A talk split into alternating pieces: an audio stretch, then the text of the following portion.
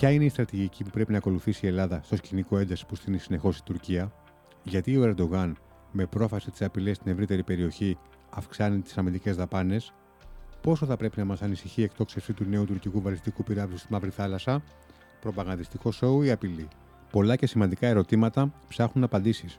Καλώς ήρθατε στο podcast του Newsbeast. Είμαι ο Βίκτορας Μοντζέλη και απέναντί μου στο στούντιο ο Στέλιος Φενέκος, υπονάβαρχος στην Αποστρατεία.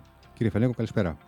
Καλησπέρα και σας ευχαριστώ γιατί και τα θέματα που θίξατε αλλά και η διεξοδικότητα που παράγει η εκπομπή σας μας δίνουν τη δυνατότητα να τα διερευνήσουμε σε βάθος. Θα, θα ξεκινήσουμε κατευθείαν από τα βαθιά και σε ευχαριστούμε για την τοποθέτηση. Αν οι Τούρκοι έρθουν το βράδυ, όπως μας έχουν απειλήσει πολλάκι, τι θα συναντήσουν; Οι ελληνικές ενόπλες δυνάμεις εκπαιδεύονται και τη μέρα και τη νύχτα. Και μάλιστα μπορώ να σας πω ως επιχειρησιακός αξιωματικός ότι το βράδυ αντιμετωπίζουμε καλύτερα τις καταστάσεις, όχι μόνο λόγω της εκπαίδευσης, αλλά και λόγω του ότι έχουμε την ικανότητα να διακρίνουμε καλύτερα το βράδυ. Και τι θα συναντήσουν τελικά; Είναι τόσο εύκολο. Αυτοί κάνουν, κάνουν λόγο για ένα περίπατο με λίγα λόγια. Όλα βέβαια εξαρτώνται από το πεδίο αντιπαράθεσης που θα διαλέξουν. Διότι αν είναι μια μικρή περιοχή η οποία δεν είναι ελεγχόμενη, μια βραχονισίδα ή κάτι τέτοιο, τότε είναι σίγουρο ότι θα ακολουθήσουν υποστηρικτικές ενέργειες.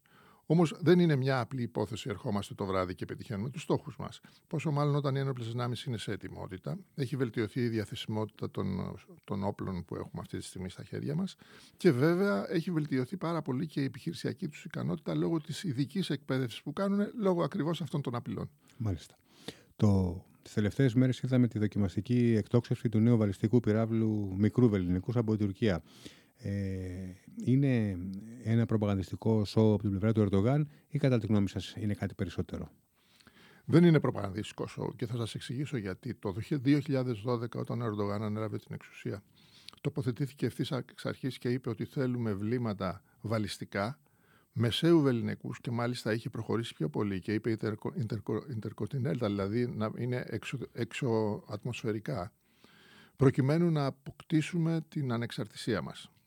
Και μάλιστα είπε ότι στις σχολές πολέμου που παρακολουθούσε διάφορα σεμινάρια του έλεγαν ότι η καλύτερη άμυνα είναι να έχεις επιθετικά όπλα γιατί λειτουργεί αποτρεπτικά.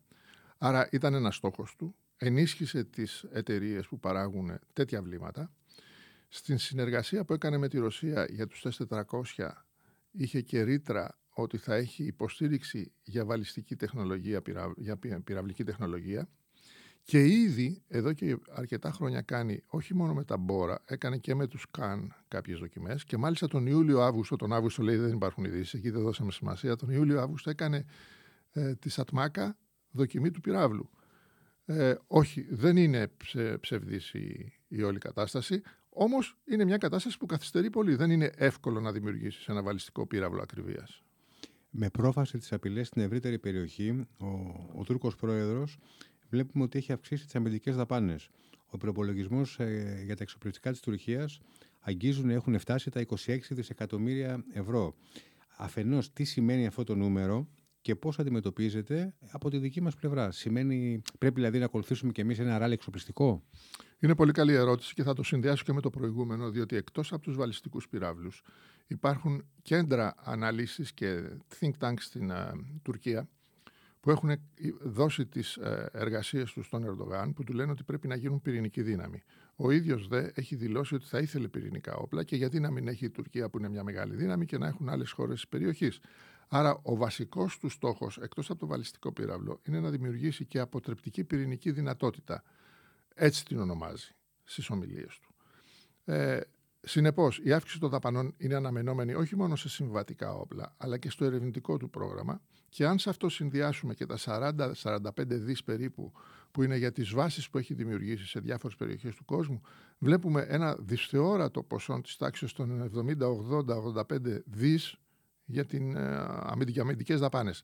Είναι ένα τρομακτικό νούμερο που δεν ξέρω αν το αντέχει αυτή τη στιγμή η τουρκική οικονομία, όμως είναι υπαρκτό. Είναι ένα νούμερο που αγγίζει και το, το εξοπλιστικό πρόγραμμα των που είχαν ανακοινώσει πριν λίγους μήνες οι Γερμανοί των 100 ε, δισεκατομμυρίων ε, ευρώ. Ε, ε Εμείς τι θα, τι, τι, θα κάνουμε; Δεν μπορούμε να μπούμε σε μια τέτοια λογική. και βέβαια όλα αυτά περί πυραυλικής τεχνολογίας και περί πυρηνικής κλπ. υπόκειται σε κάποιους περιορισμούς διεθνών συνθήκων. Ακόμα και αν οι δύο συνθήκες που υπάρχουν για τους πυράβλους που είναι η MTCR που είναι για τον έλεγχο των βαλιστικών πυράβλων και ο κώδικας της Χάγης που στη μία περίπτωση το υπογράφουν 35 χώρες, στο άλλο 143. Ακόμα και αυτοί όμως δεν βάζουν δεν είναι δεσμευτικές, δεν έχουν νομικό χαρακτήρα. Είναι μια συμφωνία ε, ε, καλής πρόθεσης εκ μέρους των κρατών για τη μη διασπορά των πυραυλικών συστημάτων. Αντιλαμβάνεστε λοιπόν ότι το διεθνές περιβάλλον δεν σου δίνει τις εγγυήσεις τέτοιες ώστε να μπορέσεις να αντιμετωπίσεις αυτή την επιθετικότητα της Τουρκίας. Άρα θα πρέπει εσύ ο ίδιος να προσπαθήσεις με τον καλύτερο ορθολογικό τρόπο να δημιουργήσεις τα ερίσματα τα αμυντικά για να μπορέσεις να αντιμετωπίσεις την απειλή της. Και αυτό είναι που προσπαθεί να κάνει η Ελλάδα. Η Τουρκία των 85, 85 εκατομμυρίων και με μέσο όρο ηλικίας περίπου τα 33 με 35 έτη, ε, γαλοχείται συνεχώς με την Ελλάδα να αντιμετωπίζει ω εχθρός και ως ε, απειλή. Πόσο επικίνδυνο είναι αυτό για τα επόμενα χρόνια, μεγαλώνοντας γενιές με την Ελλάδα να τη θεωρούν ότι είναι ο εχθρός της και όπου της απειλεί; Φίξατε την καρδιά του προβλήματος, πιστεύω, που υπάρχει αυτή τη στιγμή στην Τουρκία. Δεν είναι μόνο η οικονομία και πώς ε, εξοδεύονται τα λεφτά και τα κοινωνικά προβλήματα που υπάρχουν ταυτόχρονα όλοι αυτοί οι νέοι οι οποίοι βιώνουν την οικονομική κατάσταση και σε αυτούς προβάλλεται ότι η κακή οικονομική κατάσταση είναι ευθύνη άλλων Άλλον. εξωτερικών παραγόντων και μάλιστα προβάλλεται και η έννοια της ανεξαρτησίας ότι η Τουρκία πρέπει να είναι ανεξάρτητη και πρέπει να διώξουμε όλους αυτούς που μας ελέγχουν μαζί με την, ε, με την ε, θρησκευτική εκπαίδευση που γίνεται σε 1,5 εκατομμύριο νέους ανθρώπους σε σχολεία δημιουργεί πλέον ένα δομικό πρόβλημα που συνδυάζει τον παρτουρκισμό, τον Ισλαμισμό και τις ε, ορθο, ε, ε, οθωμανικές ε, φιλοδοξίες που μπορεί να προβάλλει ο Ερντογάν και τα βάζει και τα τρία στο τραπέζι. Αντιλαμβάνεσαι λοιπόν ότι όλοι αυτοί οι νέοι άνθρωποι γαλουχούνται με, με μια παθογένεια. Με ένα φανατισμό. Με ένα φανατισμό, ο οποίος είναι, είναι το, το επικίνδυνο στοιχείο που θα υπάρχει στο μέλλον. Μπορεί να τους ελέγξει πολύ περισσότερο. Έτσι. Είναι πολύ πιο εύκολο μάλλον. Δεν είναι μόνο ότι μπορεί να τους ελέγξει, που είναι πραγματικά είναι πιο εύκολο. Είναι ότι δημιουργούνται στερεότυπα και τα στερεότυπα, ξέρετε, δύσκολα βγαίνουν ε, σε μια κοινωνία η οποία δεν είναι και η καλύτερη σε ό,τι αφορά την εκπαίδευση όλου του κόσμου. Mm. Επίσης, άμα είναι και φτωχοποιημένος λαός, είναι πολύ πιο εύκολο να μην πει και, και τι έχω να χάσω σήμερα. Ακριβώς. Μπορεί να διαστρεβλώσει τα πάντα και μας έχει δείξει ότι διαστρεβλώνει τα πάντα, προκειμένου να περάσει το αφήγημά σου και να πείσεις ότι φταίνε κάποιοι άλλοι για την κατάσταση που ο ίδιος έχει δημιουργήσει στη χώρα του. Σε, σε στρατιωτικό επίπεδο, ποια είναι τα τροτά σημεία της Τουρκίας, το ένα στρωτό σημείο αυτή τη στιγμή είναι ότι υπάρχει διάσταση μεταξύ του, της καρδιάς του κεμαλικού στρατεύματος και της, του, του φαντομεταλλισμού που προβάλλει ο Ερντογάν. Και μάλιστα έχει φτάσει σε σημείο να θεωρεί οποιοδήποτε δεν είναι μαζί του ε, ότι δεν τον λέει ότι είναι κεμαλιστής, ε, το λέει ότι είναι στην αντίπαλη παράταξη των τρομοκρατών και ε, και προσπαθεί όλους να τους χαρακτηρίσει ε, έτσι. Ότι... Μάλιστα επειδή έχω πληροφορίες από την Τουρκία, σε όποιους θεωρεί αντιφρονούντες, τους κάνει έλεγχο στα τηλέφωνα, στις φωτογραφικές μηχανές, σε ό,τι μπορεί να βρει, προκειμένου να βρει στοιχεία για να τους μπαγλαρώσει και να τους κλείσει σε φυλακές ή να τους περάσει από δίκες. Αντιλαμβάνεστε λοιπόν ότι είναι συνδυασμός χειραγώγησης, διαστρέβλωσης, φανατισμού και ε, αντιμετώπιση των ε, αντιπάλων που θεωρεί αυτός ότι μπορεί να τον απειλήσουν. Το ότι έχει πολλά ανοιχτά μέτωπα, ε, με, δημιουργεί τέλος πάντων ένα μέτωπο με την Ελλάδα, έστω σε πολιτικό διπλωματικό επίπεδο, αλλά έχει και ε, ανοιχτά μέτωπα πραγματικά με Συρία, με τους Κούρδους ε, στην Ανατολή της. Ε, είναι ένα τροτό σημείο ή είναι, έχει τέτοια υπεροπλία ο στρατό που δεν την ενδιαφέρει αυτό το πράγμα; Είναι ένα τροτό σημείο. Και μάλιστα αν θυμηθούμε τι έλεγε ο Νταβούτογλου, μηδενικά προβλήματα με τις χώρες προκειμένου να μεγενθυνθεί η Τουρκία, πράγμα που το έχει αλλάξει αυτός τώρα τελευταία. Αφενός με τους στερεί πόρους οικονομικούς γιατί πρέπει να υποστηρίξει όλες αυτές τις επιχειρήσεις. Απ' την άλλη πλευρά ισχυρίζεται ότι δημιουργείται ένα τιμοπόλεμο στράτευμα που είναι πραγματικότητα. Δηλαδή, όταν μετέχουν σε πολεμικές επιχειρήσεις, δημιουργείται μια τάση να είναι. Αλλά ο πόλεμος στη Συρία ή σε όλες τις περιοχές είναι διαφορετικός από αυτός που εξελιχθεί από την Ελλάδα. Ο πόλεμος στην Ελλάδα πρωτίστως θα είναι αεροναυτικός. Και εκεί έχουμε και υπεροπλία και μεγαλύτερη εμπειρία και μεγαλύτερη ικανότητα, πιστεύω. Και η αχίλια πτέρνα για μας θα ήταν η ενίσχυση των δυνάμεων τους στην Κύπρο. Γιατί στον Εύρο δεν πιστεύω ότι κάποιος εχέφρος στρατιωτικός θα έλεγε ότι μπορεί κάτι να κάνει σε στρατιωτικό επίπεδο που να μας πονέσει. Ενδεχομένως να, να κινδυνεύει ο ίδιος αν κάνει κάτι στον Εύρο. Συνεπώς αντιλαμβάνεστε ότι ναι μεν οι τουρκικές ενόπλες δυνάμεις εξοπλίζονται, δημιουργούν τα ερίσματα για να είναι ισχυρές, έχουν την ικανότητα σε κάποιο επίπεδο, όμως ο πόλεμος με την Ελλάδα δεν είναι πόλεμος όπως είναι με τη Συρία ή όπως κάνει στο Ιράκ με άτακτα στρατεύματα. Είναι τακτικός. Απέναντι θα έχει ένα τακτικό στρατό απέναντί της. Ε, η Ελλάδα προφανώς έχει αμυντικό πλάνο σε περίπτωση που δεχθεί επίθεση από Τουρκία και από οποιοδήποτε κράτος που συνορεύει. Ε, για, για εμάς που δεν είμαστε μέσα στα πράγματα όπως εσείς, αυτά τα σχέδια κάθε πότε επικυριοποιούνται και ποιοι είναι οι παράγοντες που τα καθορίζουν; Φαντάζομαι δεν μπορεί να, να πατάμε σε ένα σχέδιο του 1980 ή του 1990. Έχουν περάσει 40 ή 30 χρόνια και έχουν αλλάξει πάρα πολλά πράγματα. Θίξατε ένα πολύ σοβαρό ζήτημα που δεν έχει να κάνει με την Ελλάδα μόνο. Οι εξελίξεις και η ταχύτητα με την οποία εξελίσσονται τα διεθνή πράγματα σήμερα μας δείχνουν ότι ακόμα και πενταετής στρατηγικός σχεδιασμός κινδυνεύει να είναι άκυρος ε, και να πρέπει να αναθεωρηθεί. Γι' αυτό και βλέπετε ακόμα και οι επιχειρήσεις, όχι μόνο οι χώρες και οι επιχειρήσεις, αρχίζουν το στρατηγικό τους σχεδιασμό, γιατί κάνω μια διάκριση μεταξύ στρατηγικού σχεδιασμού και στρατηγικής. Στρατηγική είναι τι θα κάνω για να αντιμετωπίσω ένα πρόβλημα σήμερα με αυτά που έχω.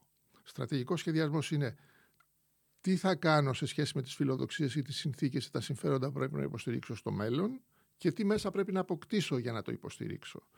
Αντιλαμβάνεστε λοιπόν ότι ο στρατηγικός σχεδιασμός πρέπει να έχει έναν ορίζοντα που να είναι συμβατός μεταξύ του μεσοπρόθεσμου που είναι τρία χρόνια και του μακροπρόθεσμου που θα μπορούσε να είναι από 5 έως 10 χρόνια. Ενώ η στρατηγική μας θα πρέπει να έχει ορίζοντα διετή. Δηλαδή πρέπει να αναθεωρείται κάθε χρόνο και κάθε δύο χρόνια να βελτιώνεται. Να επικαιροποιείται συνεχώς δηλαδή. Ακριβώς. Μάλιστα. Ε, ένα επεισόδιο μεταξύ Ελλάδας και Τουρκίας, μία απομακρύνεται, μία το νιώθουμε όλο και πιο κοντά. Ε, εσείς με την εμπειρία σας και με τη γνώση σας πόσο πιθανό πιστεύετε ότι είναι να ξεφύγει η κατάσταση στην παρούσα χρονική στιγμή; Εδώ τώρα πάμε σε ένα πολύ κρίσιμο ζήτημα. Το πολύ και το λίγο.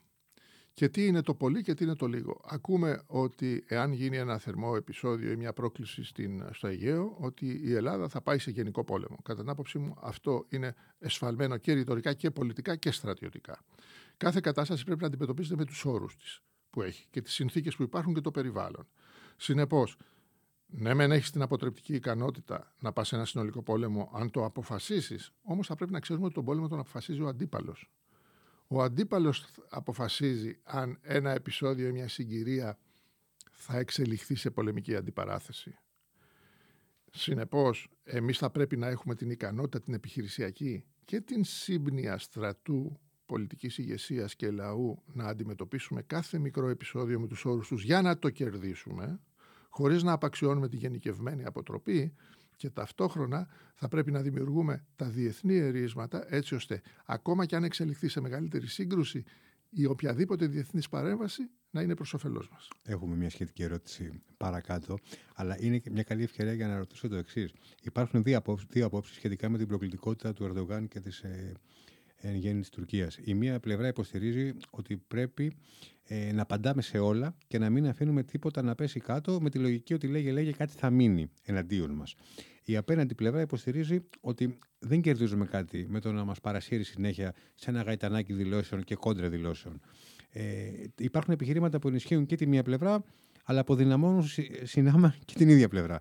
Κατά τη γνώμη σας, ποια είναι η πιο σωστή πρακτική; Θα έρθω σε μια ρεαλιστική άποψη, η οποία τι λέει; Πρέπει να αναγνωρίσω ότι η έννοια λέγε, λέγε, λέγε από πλευράς της Τουρκίας πάντα κάτι αφήνει.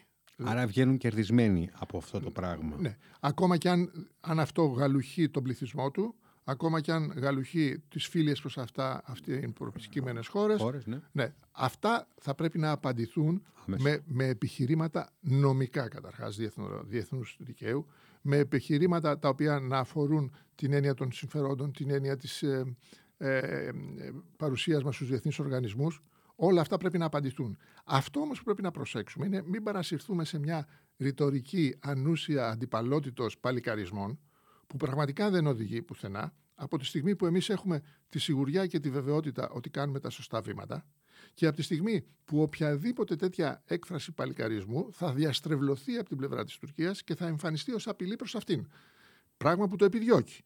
Διότι η νομιμοποιητική της βάση για να αυξήσει τα εξοπλιστικά της προγράμματα, για να παραπλανήσει το λαό της, για να πει ψεύδι και να στρεβλώσει το Είναι να καλλιεργήσει όλο αυτό το κλίμα. Είναι να καλλιεργήσει αυτό το κλίμα. Μάλιστα. Άρα δηλαδή να απαντάμε στην ουσία ε, σε, απέναντι σε λόγο που έχει δυναμική και όχι πια σε, σε κάποιον που απλά φωνάζει ή παίζει το παιχνίδι του, Ακρι- του, του Τούρκου Προέδρου. Ακριβώ. δεν είναι; Γιατί, γιατί αυτό είναι προπαγάνδα. Δηλαδή το να ασχολούμεθα με το τι είπε ο κάθε ε, αναλυτής ή ο κάθε. ο- Όπου στην ουσία δεν έχει κάποια βαρύτητα Δεν έχει ο- κάποια ο λόγος βαρύτητα, του ο και μπορεί να λόγος. αλλάξει τα, τα δεδομένα. Ακριβώς. Μάλιστα.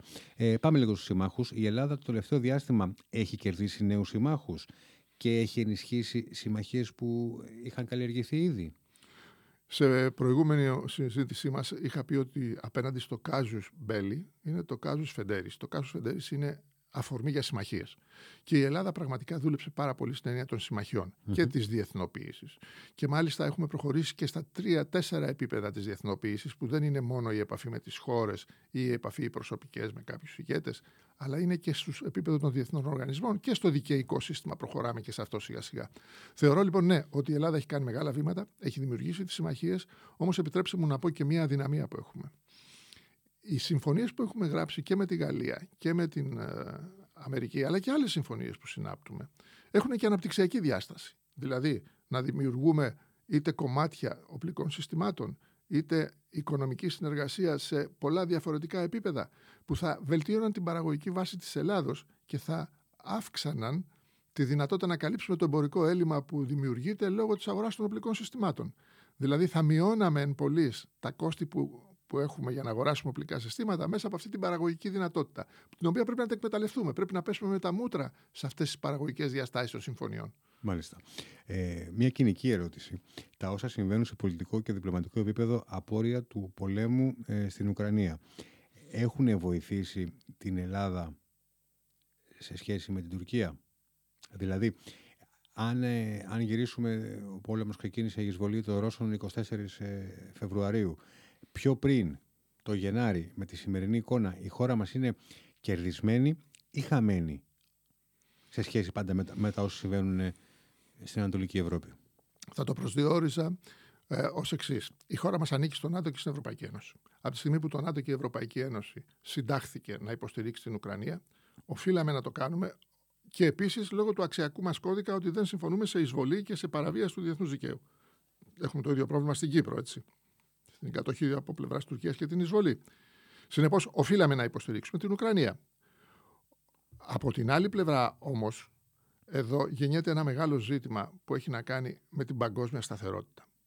Δηλαδή, ως πότε θα συνεχίζεται αυτή η αντιπαράθεση στην Ουκρανία και όλες οι χώρες θα πρέπει να υποστηρίζουν και να πονάνε χωρίς να υπάρχει διέξοδος.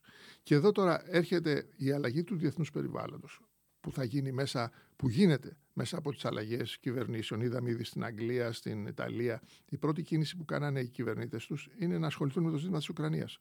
Μάλιστα, ο Άγγλος έβαλε, πιστεύω έβαλε και ένα περιορισμό. Είπε θα συνεχίσουμε να υποστηρίζουμε την Ουκρανία σε ό,τι αφορά τα οικονομικά, τις οικονομικές κυρώσεις.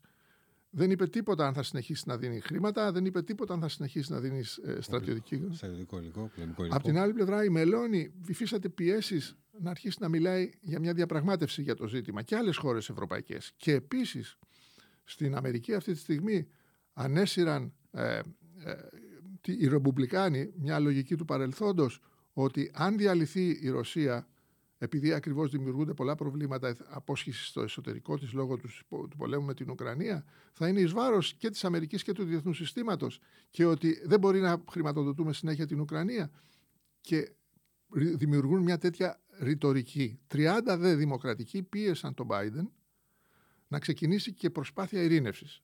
Αντιλαμβάνεστε λοιπόν ότι οι εξελίξεις στην Ουκρανία επηρεάζουν όλο τον κόσμο, σίγουρα επηρεάζουν εμάς και σίγουρα θα επηρεάσουν και τις ελληνοτουρκικές σχέσεις στο βαθμό που θα πάψει η Τουρκία να είναι απαραίτητη και ή στο βαθμό που θα βελτιωθούν οι σχέσεις με τις ΗΠΑ.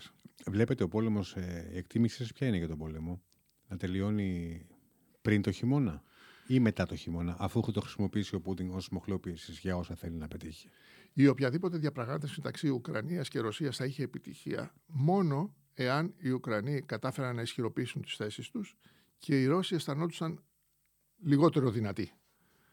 Και πιστεύω ότι αυτό επιδιώκει τώρα όλη η διεθνής κοινότητα. Έχουν αντιληφθεί και ο Μακρόν το είπε άλλωστε και όλοι το λένε ότι η απόφαση για το αν θα πάμε σε μια ειρήνευση ανήκει στην Ουκρανία, αλλά στην ουσία της λένε ότι κοίταξε υπάρχουν κάποια όρια μέχρι αυτού του σημείου.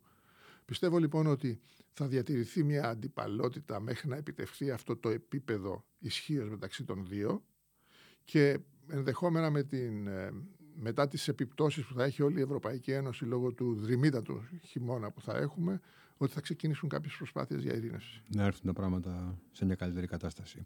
Θα ήθελα να κλείσουμε Ναύαρχε με, τη, με την Κύπρο, την οποία την αναφέρατε και τουλάχιστον μία-δύο φορές από όσο θυμάμαι στη, στη, ως τώρα ανάλυση σας.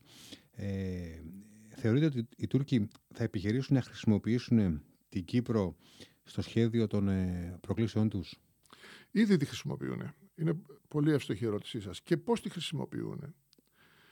Αφενός με να ενισχύουν τις δυνάμεις τους. Δημιούργησαν, ενεργοποίησαν το αεροδρόμιο στα κατεχόμενα. Ε, δημιουργούν ναύσταθμο στον Πογάζι. Το οποίο μάλιστα θα έχει και διαστάσεις προβολής ισχύως και στην Αφρική. Δηλαδή δεν θα είναι μια απλή βάση. Σκοπός τους είναι να έχουν ένα πιο διεθνή χαρακτήρα εκεί στην παρουσία τους. Το τρίτο είναι ότι ε, στη σύνοδο που θα γίνει τώρα σε Σαμαρκάνδη που θα μετέχουν χώρες τουρκόφωνες ε, προσπαθεί να πιέσει να γίνει αναγνώριση εκ μέρους κάποιας τουρκόφωνης χώρας της, του κατεχόμενου τμήματος σαν κρατική οντότητα. Αντιλαμβάνεσαι λοιπόν ότι έχει ένα πλάνο για το κατεχόμενο τμήμα και θα το υποστηρίξει Άρα, άρα συγγνώμη, θέλουν δηλαδή να τα χρεώσουν όλα στο ψευδοκράτος και να, μην είναι το, να είναι η ίδια η Τουρκία που δημιουργεί το επεισόδιο, να το χρεώσουν δηλαδή εμέσως; Θα το χρεώσουν ως μια αναγκαιότητα. Ω μια αναγκαιότητα μιας, ε, ενός ψε, ψευδοκράτους, όπως το είπατε, να αποκτήσει την οντότητά του, να αποκτήσει την πολιτική του και ισότητα και να μπορεί να διαπραγματευτεί με όρους ισχύως στις εξελίξεις που θα γίνουν για το κυπριακό ζήτημα. Πάντως, η, η αίσθηση που, που αποκομίζουμε εμείς και από κάποιες επικοινωνίες που έχουμε με, με ανθρώπους στην Κύπρο είναι ότι υπάρχει μια έκδηλη ανησυχία. Τέλος πάντων, μια ανησυχία παραπάνω από, το, από τους προηγούμενους μήνες, από το προηγούμενο διάστημα. Βεβαίως και υπάρχει. Και γι' αυτό εγώ πάντα επέμενα και έλεγα ε, ότι το ενιαίο αμυντικό δόγμα που απέτυχε και απέτυχε γιατί ήταν κακό όταν το εκφράσαμε την εποχή που το εκφράσαμε. Σήμερα έχει αποκτήσει άλλη διάσταση γιατί και οι δύο χώρες ανήκουν στην Ευρωπαϊκή Ένωση και οι δύο χώρες αντιμετωπίζουν προβλήματα ασφαλείας και οι δύο χώρες εξαρτώμεθα από το ενεργειακό και μάλιστα έχουμε και δυνατότητες παραγωγής ενέργειας είτε άμεσης από την Κύπρο είτε μέσω ε, κόμβου κομβικής θέσεως της Ελλάδος. Και άρα η ενιαία πολιτική ασφαλείας στο πλαίσιο της Ευρωπαϊκής Ένωσης, επί τη βάση των συνθήκων κοινής εξωτερικής πολιτικής και άμυνας της Ευρωπαϊκής Ένωσης, της ΠΕΣΚΟ κλπ, μπορούν να δημιουργήσουν τις δυνατότητες να ενισχυθεί η Κύπρος και αμυντικά, πολιτικά κυρίως και αμυντικά και βέβαια να, να έχουμε το προκάλημα την ομπρέλα της Ευρωπαϊκής Ένωσης. Κύριε Φενέκο, σας ευχαριστούμε πάρα πολύ για την ουσιαστική συζήτησή μας. Και εγώ επίσης.